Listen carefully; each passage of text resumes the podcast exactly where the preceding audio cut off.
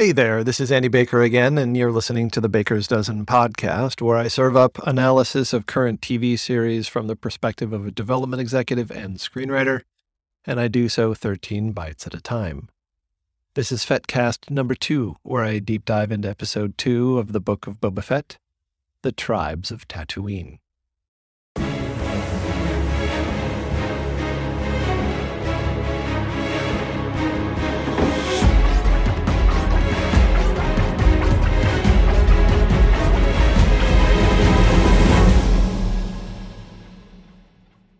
So this episode's coming out a little bit later than I wanted.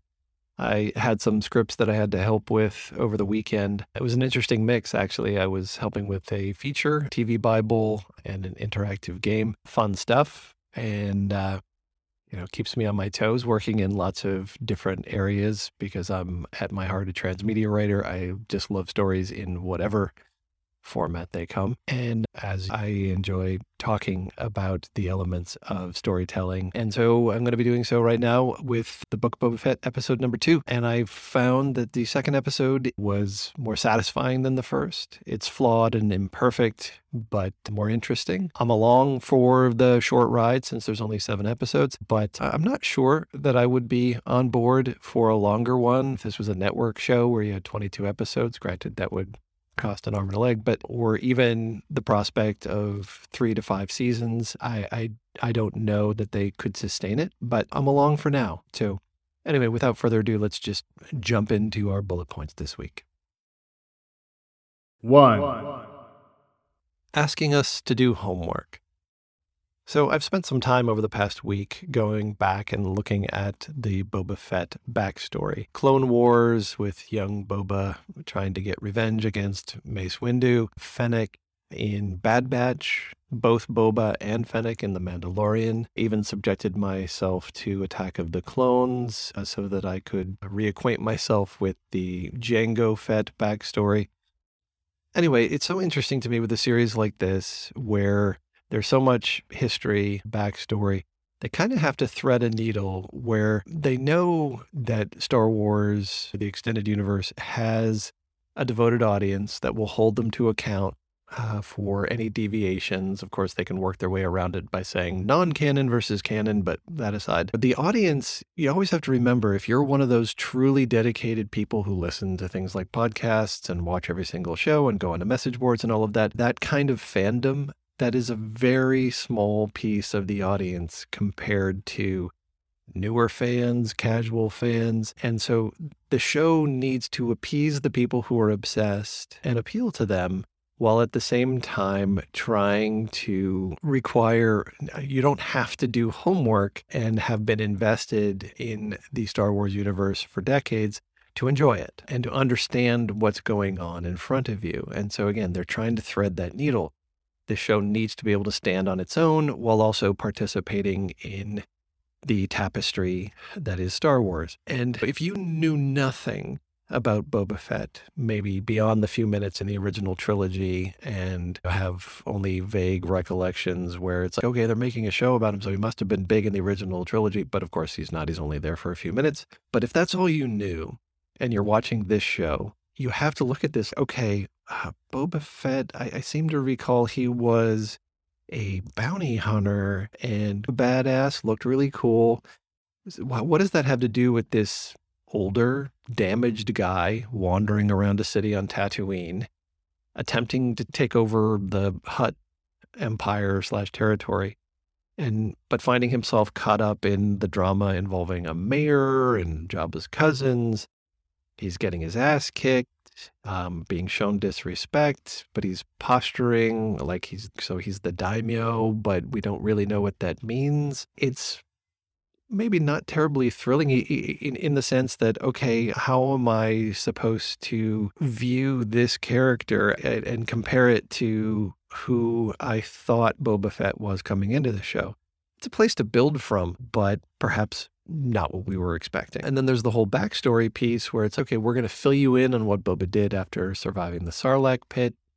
And it's clear that they're expecting you to have watched The Mandalorian so that you can understand okay, he was dressed as a Tusken in Mandalorian. And so this is going to explain why that's the case. And we're going to explore the Tusken culture. And again, it's interesting. And I think you can enjoy it for what it is in a short run. I don't know that it could sustain a longer series. I've been wrong about that before, but I, I think they knew that this was going to be a one shot. It's the book of Boba Fett. It is one sort of novel of story and then they're going to move on to other pieces of this universe. And it makes sense. This is an early show in what is presumably going to be a steady diet of Star Wars shows. Obviously, we know Obi Wan is coming along, and there are other ones in the works, and they're going to be honing in on what they want to do with this universe and what kind of stories work. And so exploring an interesting character like Boba Fett is it's a good venue through which to explore this universe. Again, I don't know that I necessarily am finding this version of Boba Fett deeply compelling, but again, I'm willing to go along for the ride. Two. Getting older sucks. So, having done all of that homework, having watched all of the backstory pieces, I came away from it specifically having watched the Mandalorian episodes, wondering where the heck is that Boba Fett? Now, if you remember from The Mandalorian, assuming that you watched it, and who wouldn't have Mandalorian's amazing, Temuera Morrison, he's you know, reprising his role in this series. If you remember that scene when Baby Yoda is up on the Seeing Stone and Boba Fett has the conversation with the Mandalorian, and a whole bunch of stormtroopers show up, and man, does Boba Fett slash Temuera Morrison just go to town on them. And we get a lot of big swings of the Tusken Raider pole smashing helmets, and we see chunks of it shatter like it's made of clay. And more than that, Boba Fett is moving gracefully. And this is happening whether he's wearing the helmet. It's easier to do it when it's the helmet, but when it doesn't have to be the actor. And so you can get someone who's younger, more lithe, fitter. But even when the helmet is off and it is Morrison, he is moving better then. He is just, it's more believable, the fighting that he's doing. And again, aging sucks, man. Obviously, we saw a big fight in this episode and if you notice, the shots are shorter, the sequences are shorter. He doesn't do as much movement. And I, I, say this being egregiously aware that Morrison, for his age, is incredibly fit and can kick my ass all over the place. I'm 50. He's what, 61? He'd destroy me, and we would all do well to be as fit as he is at his age but I'm sorry, you just can't move in the way that we would expect Boba Fett to move. And that goes for Ming-Na and playing Fennec as well. It is, you're having to hide that age, although they're not shying away from it completely. But in a show where he's got to be playing a slightly younger version of himself with the Tusken Raiders, learning how to fight the way they fight, and then to see him present day, it's they're having to hide or try to hide some of the limitations. And it takes me out of it where it, I'll give you a, a, sort of a bad comparison, but it still works. If you watched, and I feel for you if you watched Raiders of the Lost Ark or, or Indiana Jones, the fourth one, the Crystal Skull one, which is just one of the most disappointing movies I've seen in my life. Watching Harrison Ford try to do Indiana Jones things at his age, and I say this loving Harrison Ford, it's just hard to watch because you're just limited because you're older. And aging is rarely graceful. And even when it is, it's still limited. Anyway, just wanted to point out that one of the things that takes me out periodically of the episode is when we see the fighting start. And I, I, don't like that my brain goes to this place, but it's just, oh, old man fighting. He would totally not win this fight, even though he is Boba Fett. It's just not the kind of fluid action that we would expect. Anyway, enough of that rant. Time to move on. Three. Expositional convenience. One thing that kind of drives me nuts as a writer is when it's hard to do exposition dumps and have and weave it into a scene and have it feel natural that people would be talking about this and this is how they would behave. But you notice it when it is not done with as much facility as it could be.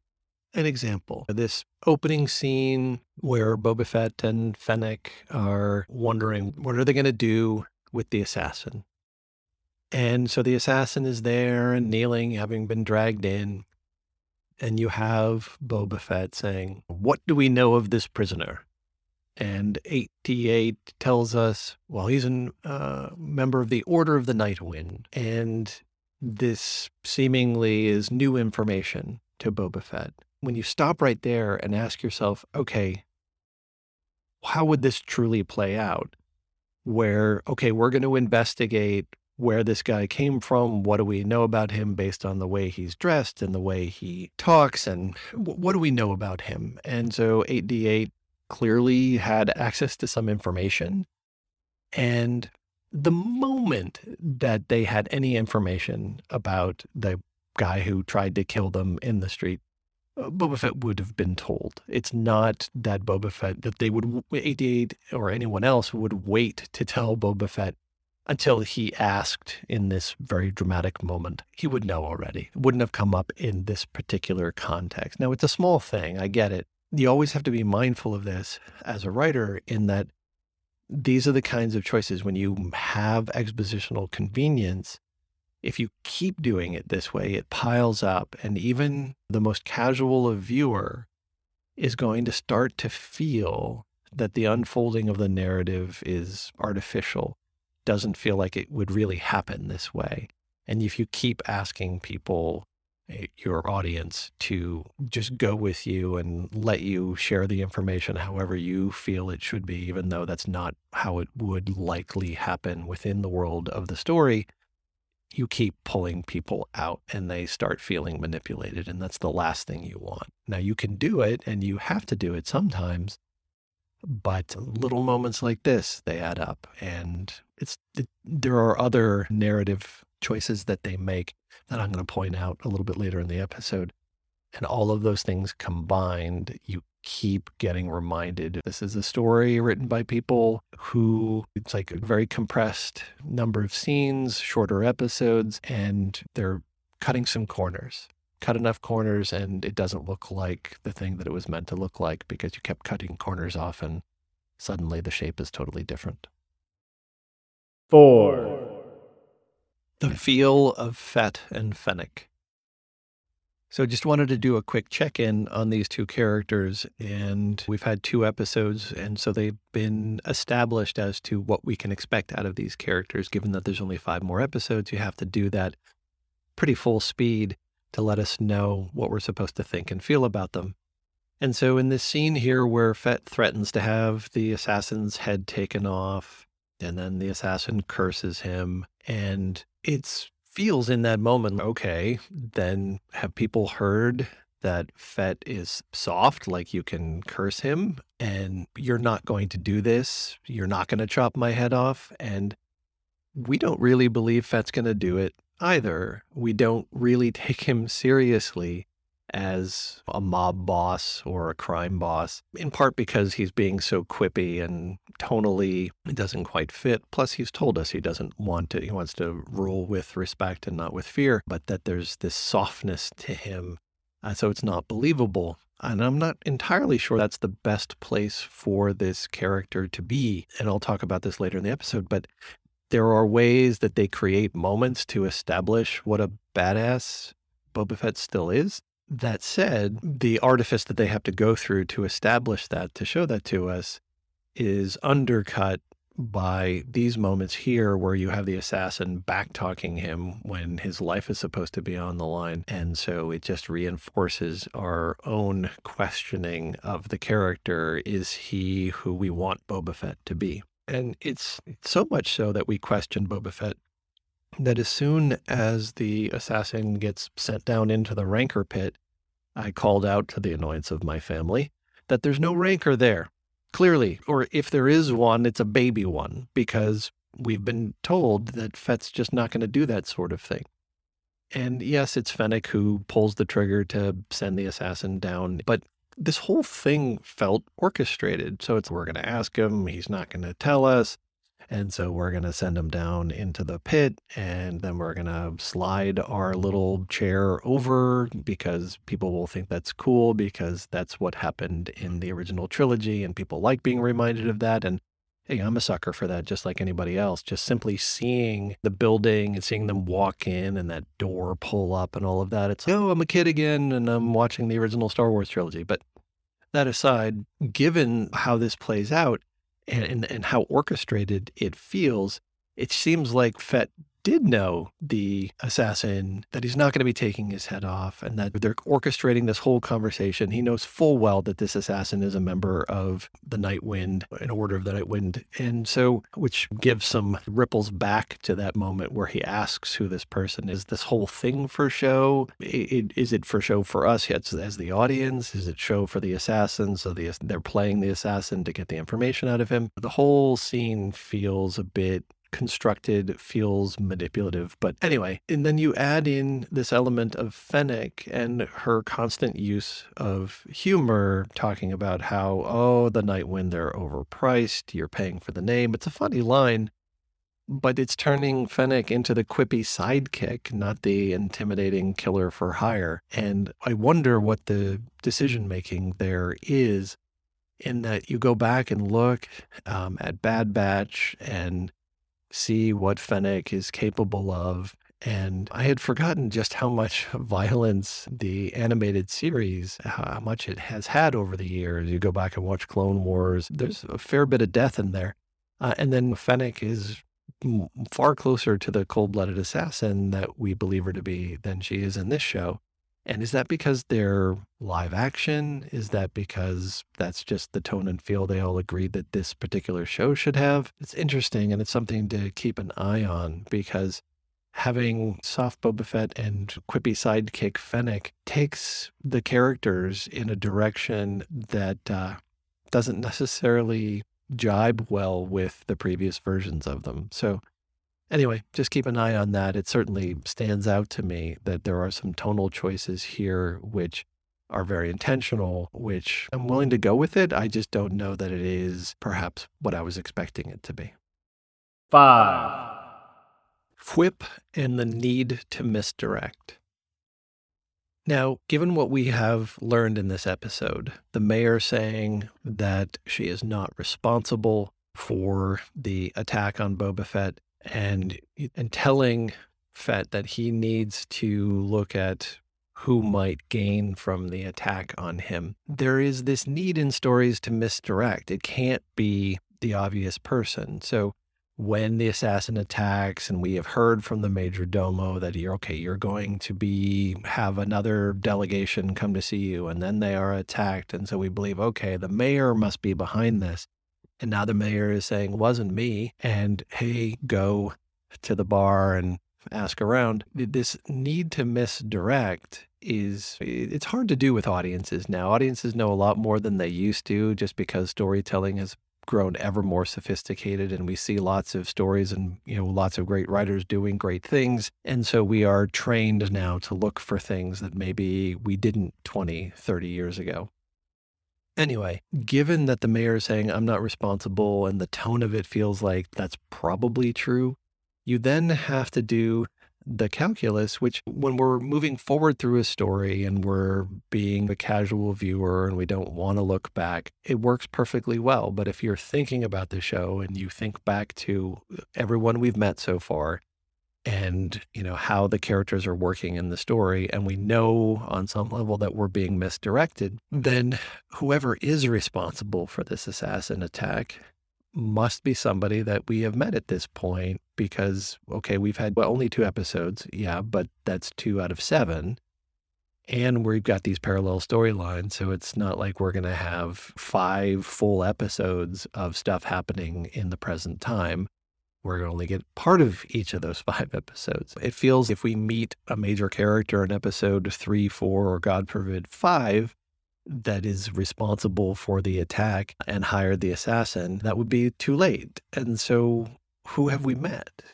Fwip. And when the mayor says, go to the bar and figure it out, we're thinking, okay, you need to ask around and then the Hutts get into that mix. But you have to just look very hard at Fwip as a character and play the game of trying to figure out why would Fwip do such a thing? Who is this character? Enigmatic so far. But you can start to imagine a narrative where, okay, if you're running a bar like that, you spend money to keep the Hutts off your back. And okay, now we have Boba Fett as the daimyo. Now he has to be paid. You can't imagine that if you have a mayor who's probably taxing as well, and it'll be there's always the potential for violence. And if someone like Fwip were to be sick of having to appease everybody, it's can I just pay the daimyo? Or why am I stuck between the mayor and we had Hutt, and then we had the what's his face, and now we've got you know Boba Fett. It's like there's too much turbulence. I'm sick of this, so I'm going to try to pit all of these people against each other, create some chaos, so that ultimately she can be free and run her business as she wants to run it. And so you can imagine an arc here where we are made because we side with Boba Fett, anyone who's doing something against Boba Fett, we're going to side with Boba Fett. And so the fact that Fwip is doing something, trying to kill him or make his life harder, and so chaos, we're going to think, okay, she's bad. But then we get to have the flip, right? Where she articulates her reasons for doing this. We just want freedom. We're sick of being under the thumb of thugs. And ultimately, wouldn't we maybe agree with that? and that given Fett wants to rule with respect and not with fear, that will he ultimately agree with her? Is that sort of the arc that we're going to go on here? It, it strikes me as quite possible and also interesting. Put a pin in that. I'm curious to see if that's where things go. Six. Running a family is more complicated than bounty hunting always pay attention when there is a really interesting line that is said, maybe even in passing, where no comment is made at the time, but there seems to be a weight and a heft to it.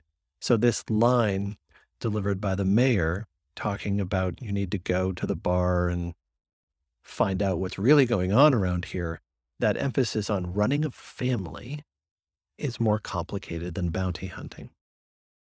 Now, our inclination, once Fett ends up talking to Fwip, and I kind of just want to say that Fett, Fwip, Fwip, Fett. It's just kind of fun. Anyway, the idea that, okay, he asks around, oh, don't, the Hutts are now claiming this territory, and the Hutt cousins, they're Jabba's cousins, and so that's family. So that's the story they're telling us but that also feels a little easy. So, is there another family uh, that could be complicated? And I'm just going to throw this out there. It's pure speculation, but it's based on the pieces that are in place. If you noted that when we've gone into the bar, the two servers who greeted them when they first came in and have been seen around, we've gotten shots of the one at the bar and the other one going up to Fwip. They are Twi'leks, just like Fwip is. And there's also another Twi'lek, the mayor's major domo. And we've seen that there are a number of different races here in town. So it's interesting that they are all Twi'leks.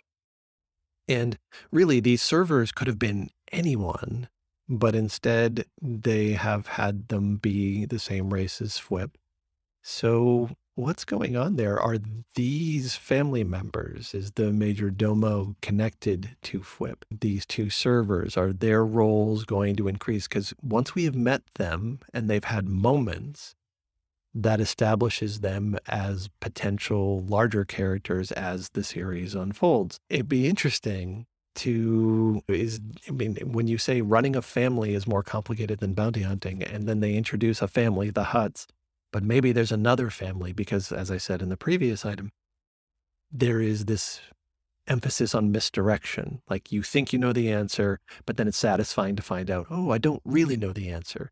And so you should always be looking for the second answer And so there's a potential here for Fwip to have a family that she is, it's complicated because you know, the major domo works for the mayor and there's some complexity there that maybe there are some tensions that we are not fully aware of yet that Fwip is trying to navigate. And also, just to throw this in, the assassin, when the assassin says that he was working for the mayor, maybe it was the mayor's major domo who set up this deal and acting quote unquote on behalf of the mayor, but not really. It would explain why the assassin so thoroughly believed that he was actually working for the mayor when in fact maybe he wasn't, because that's there's another family in town that we need to be thinking about, not just the Hutts.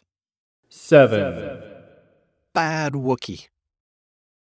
So we meet a bad Wookie. We meet Black Krrsantan. I'm sorry, I just butchered that name. We get to see a Wookiee that is working for the Hutts and looks very intimidating. Looks a lot different from Chewbacca, who is really our, when it comes to the movies, the original trilogy and beyond, we have limited interactions with Wookiees. And so this is a looks different, feels different, not a heroic character, and very distinctive to meet this character. And we got some quick history from Boba Fett that he is a gladiator from the death pits of Dur, but you can't really be burdened with that history. I didn't really know of this character. I did a little bit of homework, and there are graphic novels and whatnot where you get to know this character. Anyway, the general viewer of this show wouldn't need to know this character other than, oh, it's a Wookiee who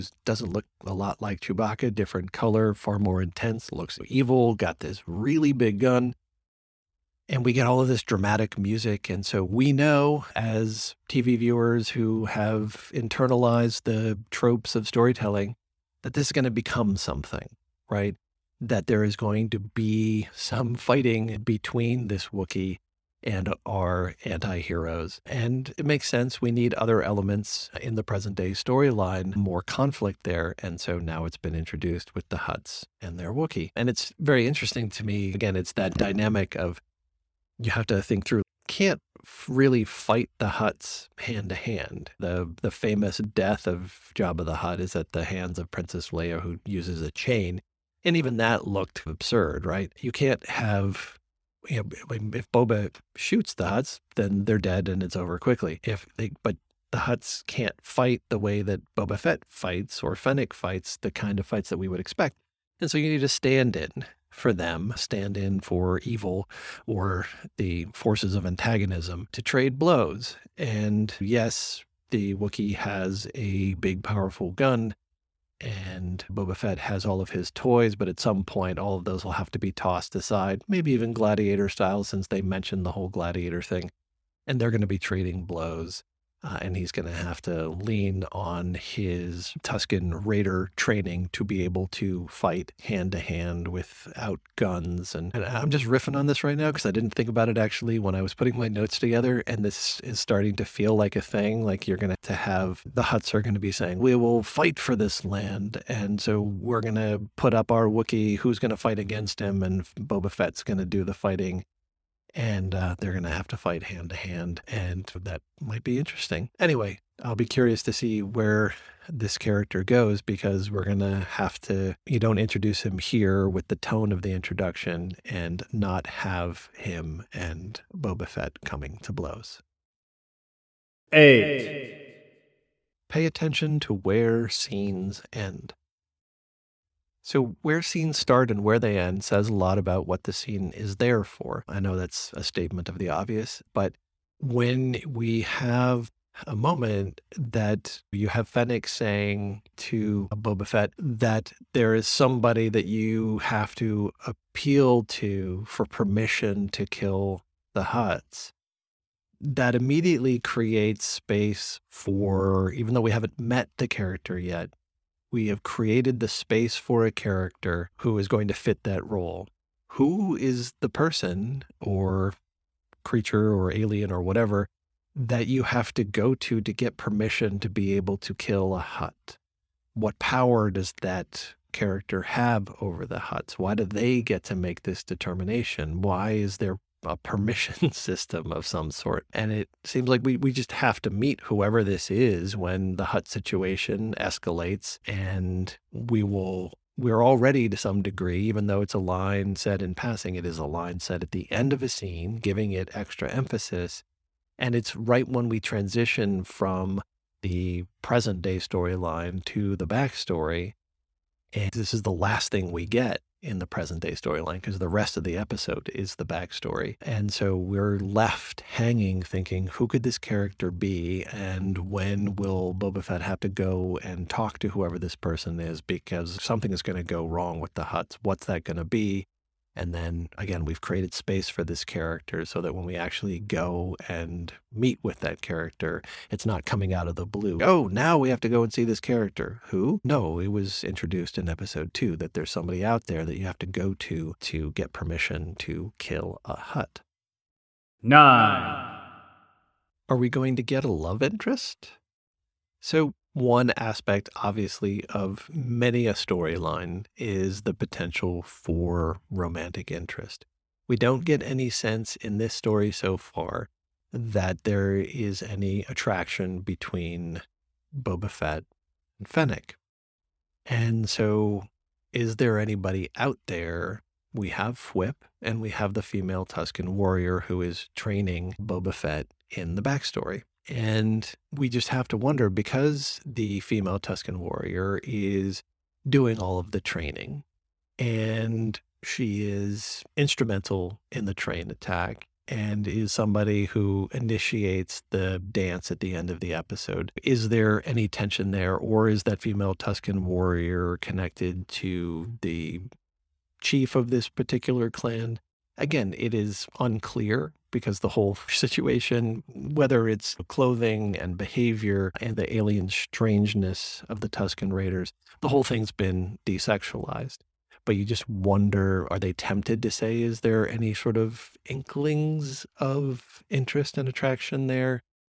And is it the kind of thing like in the backstory, we're going to see that character have there be, again, some inklings and then she dies, and that's tragic and damaging, and putting Boba Fett's emotions in the present day affecting that, so that maybe he ends up where he and Fwip, maybe there's some tension there between the two of them but he's not interested because of what happened to the female Tusken warrior. Again, I don't know that any of that's going to be in there, and maybe it's all too late to throw in as an element to the story. But I just wonder, it's just interesting that they have someone playing Fwip and they have him being trained by a female Tusken warrior. And he is an unattached male anti hero character who is the focus of the story often there would be that element worked in somewhere, maybe not in a short series. And so they're just going to avoid it altogether. But it is just one of those open question marks to think about as we head into the next episode or two.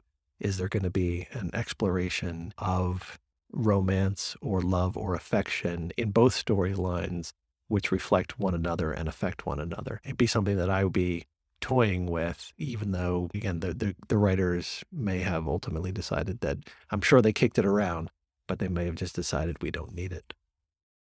10. Storytelling Reese's Peanut Butter Cups. So there were these commercials a long time ago for Reese's Peanut Butter Cups where you had one person walking with a chocolate bar, another person walking with peanut butter, and they run into each other, and the chocolate ends up in the peanut butter and they end up barking at each other. You put the chocolate in my peanut butter. And the other one says, You put the peanut butter in my chocolate. And then they realize they go really well together. Why am I mentioning these old commercials other than the fact that I really like Reese's peanut butter cups? It is this that this idea of you put the reality into my fiction. Wait a minute, you put the fiction in my reality. The truth is that they need to go together. Now, when you are writing a fictional story, it has to have elements of reality to it that you create the rules around your story world and then you need to follow those rules. And fiction is not reality, and yet we hold it to some standards of reality where when you break from that reality, we think the fiction isn't as good as it could be. So why do I say all of that? Okay, so Boba Fett, this story, it is fiction, and so it's going to be shaped. We're going to be manipulated as audiences. Not all manipulation is terrible, but it still needs to feel like reality.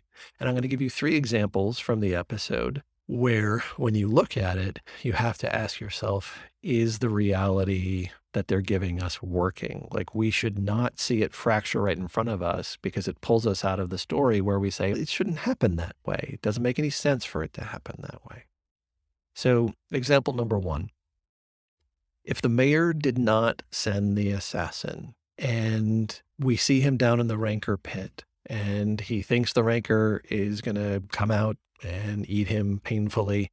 And if the assassin knows that he was not sent by the mayor, but is throwing the mayor under the bus in this very fearful moment, and if you go back and watch that scene, that fear seems genuine. It's not manufactured. It's not, okay, they're going to threaten you. And as soon as they threaten you, you need to say that the mayor is the one who sent you, when in fact, someone other than the mayor is the one that sent you. That uh, how the assassin would be acting in this scene would be totally different. And so one of two things is happening. Either the assassin knows or truly believes that the mayor sent him and that he's offering up this information to save his life. Or, but, but then we are led to believe by the way the scene is shot and the way the mayor explains things, they, the mayor did not hire the assassin. And if the assassin knew that, this is not how the assassin would Anyway, so in the moment, you have to have him be truly fearful for that whole scene to pay off. The question is, and he's dead now, so we may never know. It's like looking back, is his reaction, does it, is it in line with what the true story is and how he got hired? Now, obviously, I threw out a speculative idea earlier in this episode saying that, okay, maybe he thinks, the assassin thinks he was hired by the mayor because the major domo is the one who did it, when in fact he's not, then this scene would work. But again, watching the scene again, that fear is genuine. And if he was not hired by the mayor and knew it, that's not how the assassin would act. And so I'm hoping that it holds up in retrospect when we get a few more episodes down the line where we get the true story of who hired whom and why Uh, that that scene holds up but it made me pause it when i saw it again it's a small thing i hope it holds up in retrospect but okay moving on to the second one more pressingly more immediately fracturing so the hover train comes along and periodically shoots a whole bunch of Tusken Raiders. Now, the Tusken Raiders, they don't have big numbers from what we've seen. They have limited resources. And this happens periodically where the train comes along and does this. Why the heck haven't they developed a get the hell behind some sand dune strategy? Like they can see it coming from a really far way away. And their shots don't accomplish anything even if they were to be lucky enough to shoot through some of the windows and hit a couple, it's never stopped.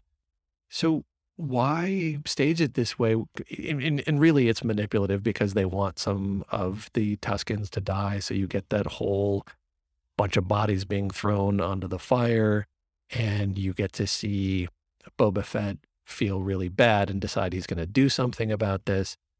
But it all it's fruit of the poison tree like it makes no sense that whenever they see the train that they would just line up on the dunes and try to shoot and leave banthas out there to get shot and not be hiding behind dunes and just waiting for this thing to go by. If you wanted to establish that they are honor driven people who just simply can't hide because their culture refuses and so they have to put up a fight even though it is a doomed one but we don't get any of that. They, or you could just set it up so that at this particular time they are trapped out in the open when the train comes and they can't get to the sand dunes that they would automatically hide behind. Anyway, that whole sequence, it feels, and it happens more than once, it feels absurd and could have been staged better, should have been staged better. And then the last one, and again, it's a little thing, but it's wait a minute, I need to pause this and just shake my head. So the whole hover train thing ends. That hover train thing goes really fast and it has a couple of speed bursts on top of that during the whole sequence. But as soon as the train stops, semi crashes, and the Tuskens, the rest of them, are suddenly right there. And before you say that there was a time cut and that it took them a while to get there, no, the thing is smoking and the sand puffs are still in the air. Like this just happened. It just crashed. And suddenly the rest of the Tusken Raiders are right there, even though they would be miles away at this point. Again, it's a little thing, but it's a little thing that over time, these things build up where it's, man, you're using some shorthand here where I just don't believe it. And you can do it better. It doesn't have to be that way. It's lazy. And I don't understand why in the writer's room or when the director is blocking it out that they don't just say, you know what, we need to have a wipe here and make it seem like this is a little bit later. So give them some time to get there. And they just didn't care. They just didn't want to answer that question. And that's not fair to the viewer. It's not, or not fair. It's you're not taking the viewer seriously enough in that moment. Hopefully they'll cut that out. 11. Convenient storytelling. We had that quick and convenient glimpse of the thugs attacking the moisture farm back in episode one to establish that those guys are jerks. Then we have the hover train coming by and Boba Fett knowing that Raiders can't do anything with what they have on hand. So he goes and, and very conveniently the speeders drive by. He sees the thugs knows that that's what he needs. The plan starts to come together. And obviously, these thugs have been established as bad guys because we saw that moisture farm sequence. And so it's suddenly rationalizing why it's okay to beat the thugs up and take their speeders. You can't have Boba Fett just going and grabbing speeders from anybody because that makes him seem like a really bad guy. And so we now know that they belong to bad guys, so that's okay. And this is very much results oriented story construction. In all likelihood, they dreamt up the whole hover train thing.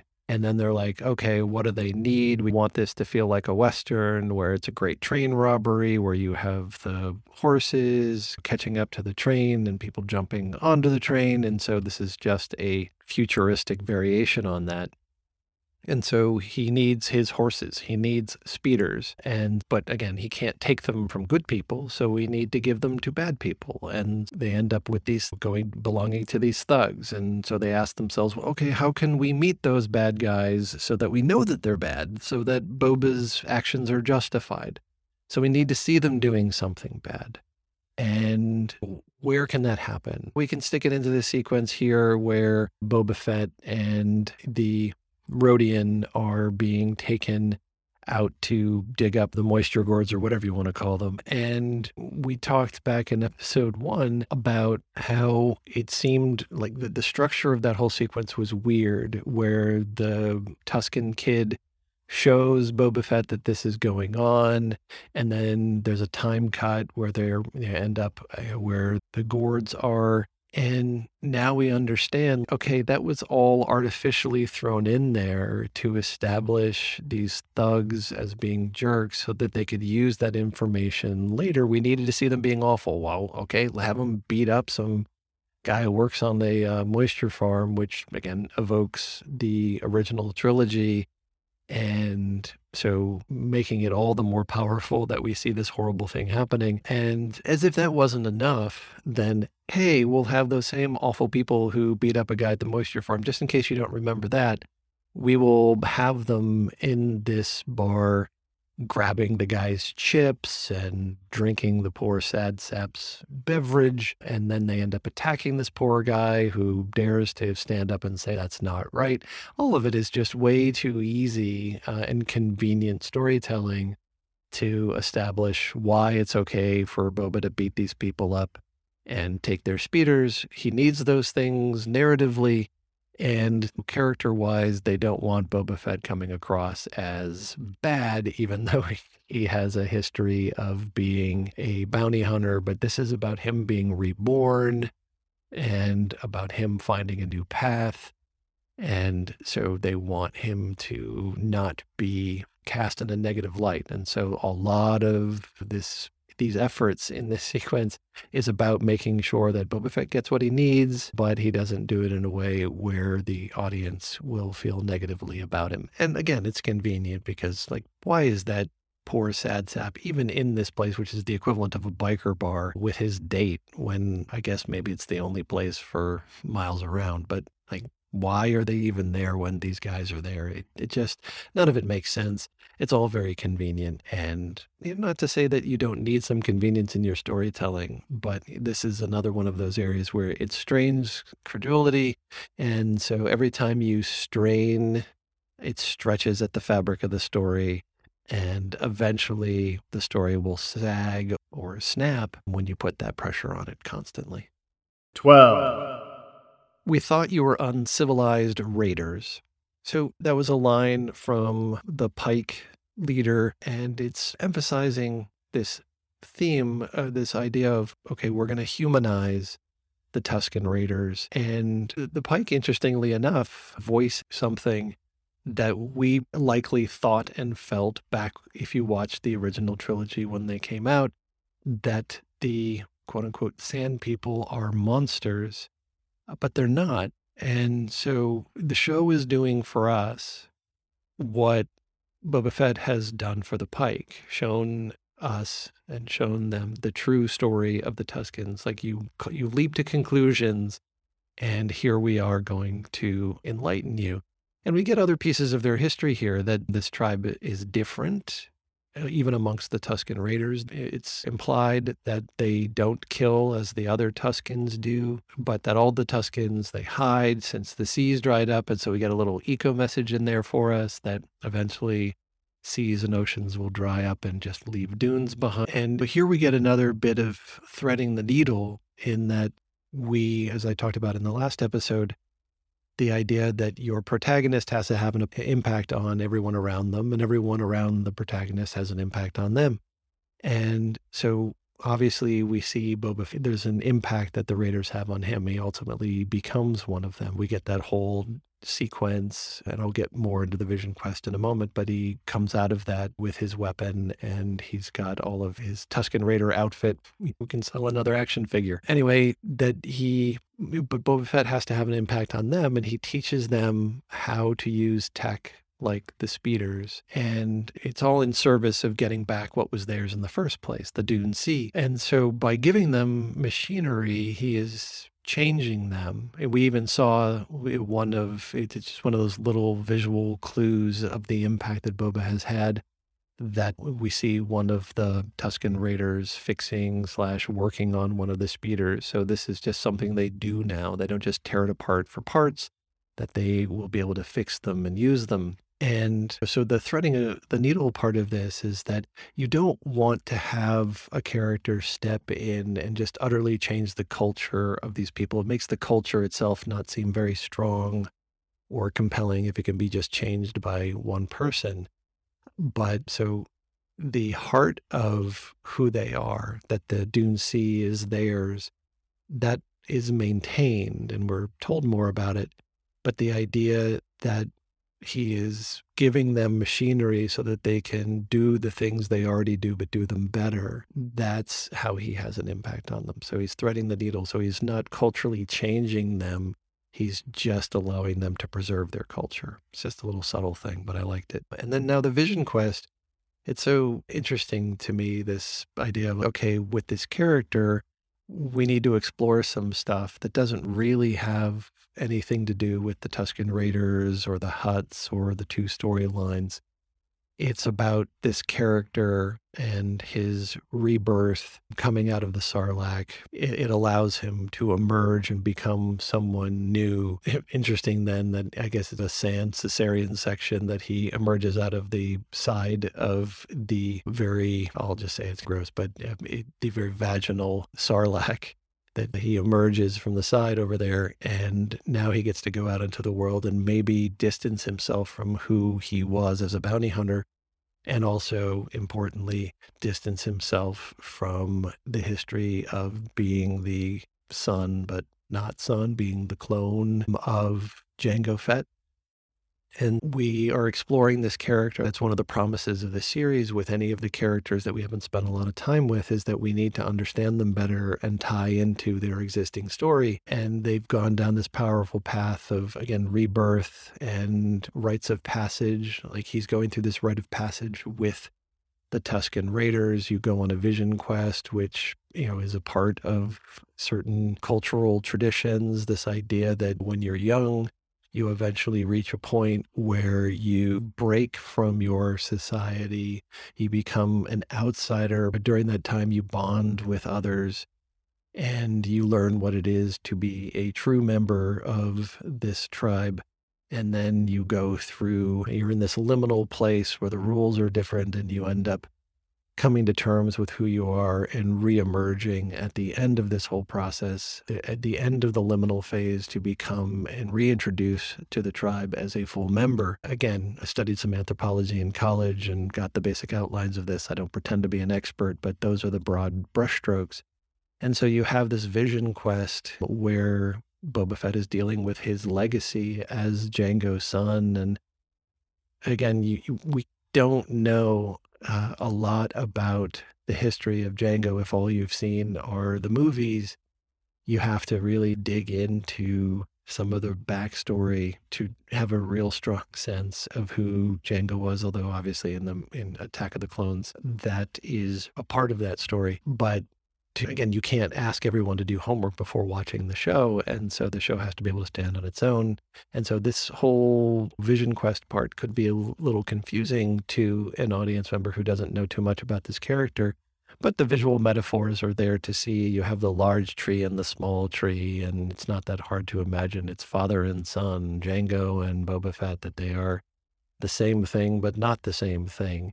And he ends up being trapped in the branches as a metaphor that he is trapped in the legacy of being Jango's son and having followed him into the career of being a, a, bounty hunter. And his life as a child, he was motivated by his father's death, and that dictated his need for revenge. But can he put that in his past now that now he's going through this whole process of rebirth and this rite of passage so that he can become someone new. And the ritual at the end of the episode, again, this is the in, in, a different life. I am a an anthropologist, a sociologist, a psychologist.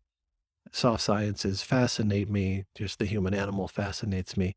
Rites of passage fascinate me. And that ritual at the end, to me, it's powerful and it works. It's a payoff to the whole vision quest. And the that maybe from this point on in that earlier storyline we see Boba Fett become a full member of this tribe and that he is going to help them get through the difficulties that are ahead because some difficulties are most definitely coming but I'll get to that in number 13 where I make my predictions.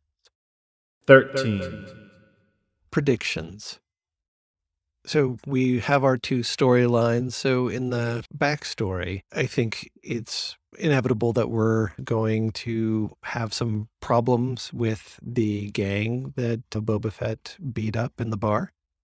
And there'll be ongoing issues with the Pike and the syndicate that are eh, they're involved with since they lost a shipment of spice and it is a they're essentially drug lords presumably and they're not going to take kindly to having lost one of their trains. So there's going to be a potential war brewing. This is going to be a bigger battle for the Tuskens to face and they're not going to want to pay the toll that Boba Fett's insisting on. It is going to be interesting. One would assume also that in the backstory that Boba Fett's going to have to address the fact, like his past is going to have to come back to haunt him in some way, shape, or form, some fashion. And, but the Tuskens are going to not care. He's one of them now. The past is gone once you go through this rite of passage, but it'll be interesting to see that struggle going on. And then in the current storyline, you're going to have some problem with the Hutts. That's inevitable, obviously, with the Bad Wookiee as well. They're going to have to start building that up. It seems like the Hutts are going to probably try to move in on the territory and marshal some forces against Boba Fett. And Fwip is going to have to, Garsa Fwip is going to have to play a role in all of this. Is there going to be a love interest there to parallel with the female Tusken? Again, I mentioned that before, and I'm not fully convinced that's the case but certainly she is going to be involved and we're going to have Boba Fett and Fennec talking about what did the mayor mean? If the mayor is not responsible, then who is it the Hutts? What do we need to do? Are they going to go and see that person that is referenced there about the person you need to go to for permission to do anything against the Hutts? And so that door is open. But it is interesting that they, they're telegraphing little pieces of what is to come but they're also in the first two episodes hermetically sealing them to some degree so that they tell an individual story. Like we get to the end of the backstory sequence where we get the dancing ritual at the end of the rite of passage.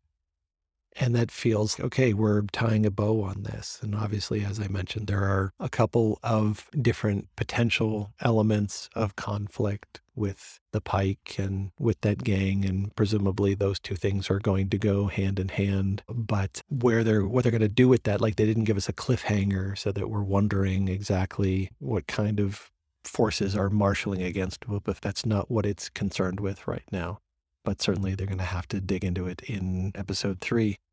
And then again, in the current storyline, we have some tensions, but the mayor seems to be in a point of stasis where it's like, wasn't me.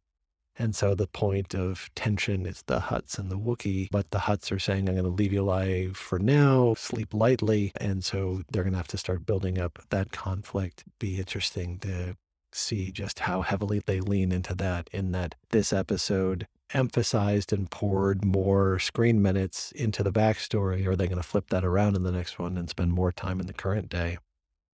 Or are they going to spend more time in the backstory and just give 10 to 15 minutes to the present day, keep backfilling with the backstory, and then have the last episode or two be very heavily current storyline oriented, where that all culminates, informed by all the stuff in the past?